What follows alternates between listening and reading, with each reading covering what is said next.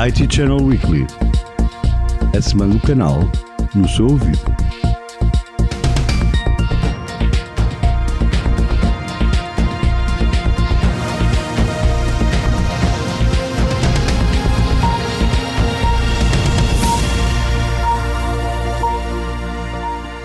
Ora viva, hoje é dia de IT Channel Weekly, o podcast do IT Channel, com as notícias mais importantes da semana.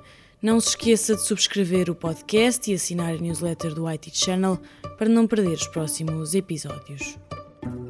A Arrow organizou em Évora o Security Summit em conjunto com a IBM para partilhar com a audiência, composta por clientes e parceiros, dados sobre o mercado de cibersegurança. Atualmente, a Arrow está presente em mais de 90 países, conta com mais de 245 escritórios 210 mil clientes, 22 mil colaboradores e receitas mundiais de 37,12 mil milhões de dólares, partilhou Raul Lis, Business Unit Manager da Aero ECS Portugal, que esteve à conversa com o IT Channel.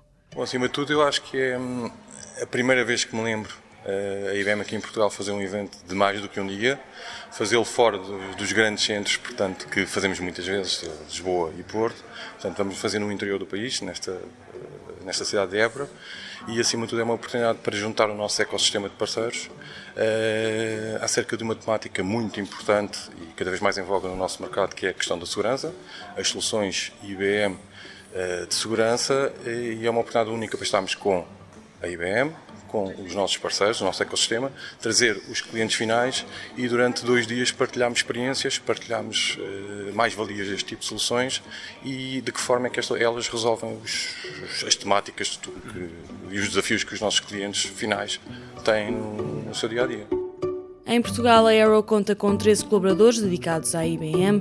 Ouvimos Gonçalo Costa Andrade, Portugal Software and Security Services Manager da IBM. A IBM e o seu ecossistema todo, em que a Aero e temos aqui novos parceiros que vão estar connosco, uh, sentimos que havia falta de, de haver uma, uma transmissão da posição da IBM relativamente aos temas de segurança. Não é? Temos visto que, através de todos os estudos que temos feito, os incidentes de segurança continuam a aumentar a falta de skills eh, vai, vai acelerar e, não, e vai ser um tema que não vai ser possível resolver.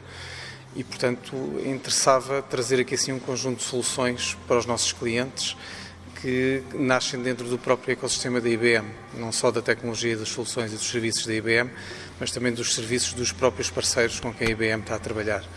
Há, há, uma intenção neste, neste evento de partilhar tudo aquilo que são as inovações das nossas soluções, a incorporação da inteligência artificial, que é a única forma de exponenciar a falta de tempo e a falta de recurso que cada vez mais as empresas têm para lidar com os temas de segurança.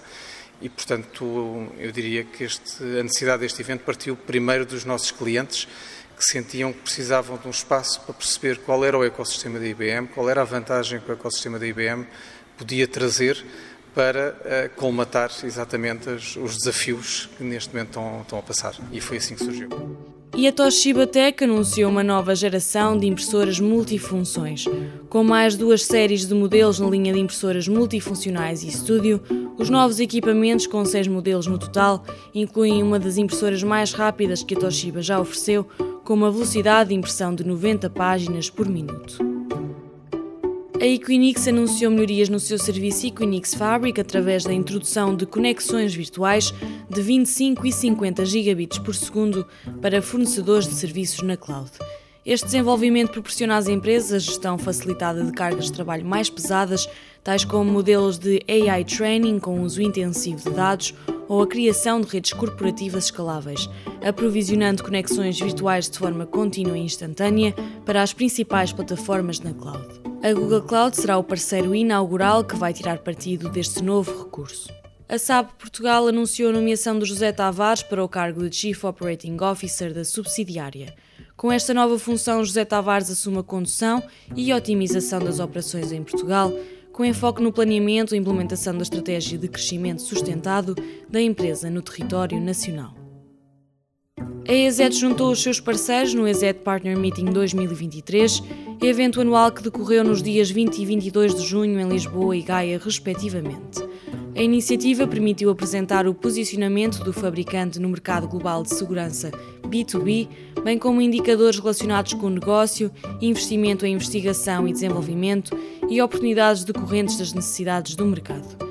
Foram ainda premiados os parceiros com melhor desempenho no ano de 2022 em diversas categorias B2B. Termina assim mais um episódio do IT Channel Weekly. Voltamos na próxima sexta-feira com as notícias mais importantes da semana do canal. Até à próxima!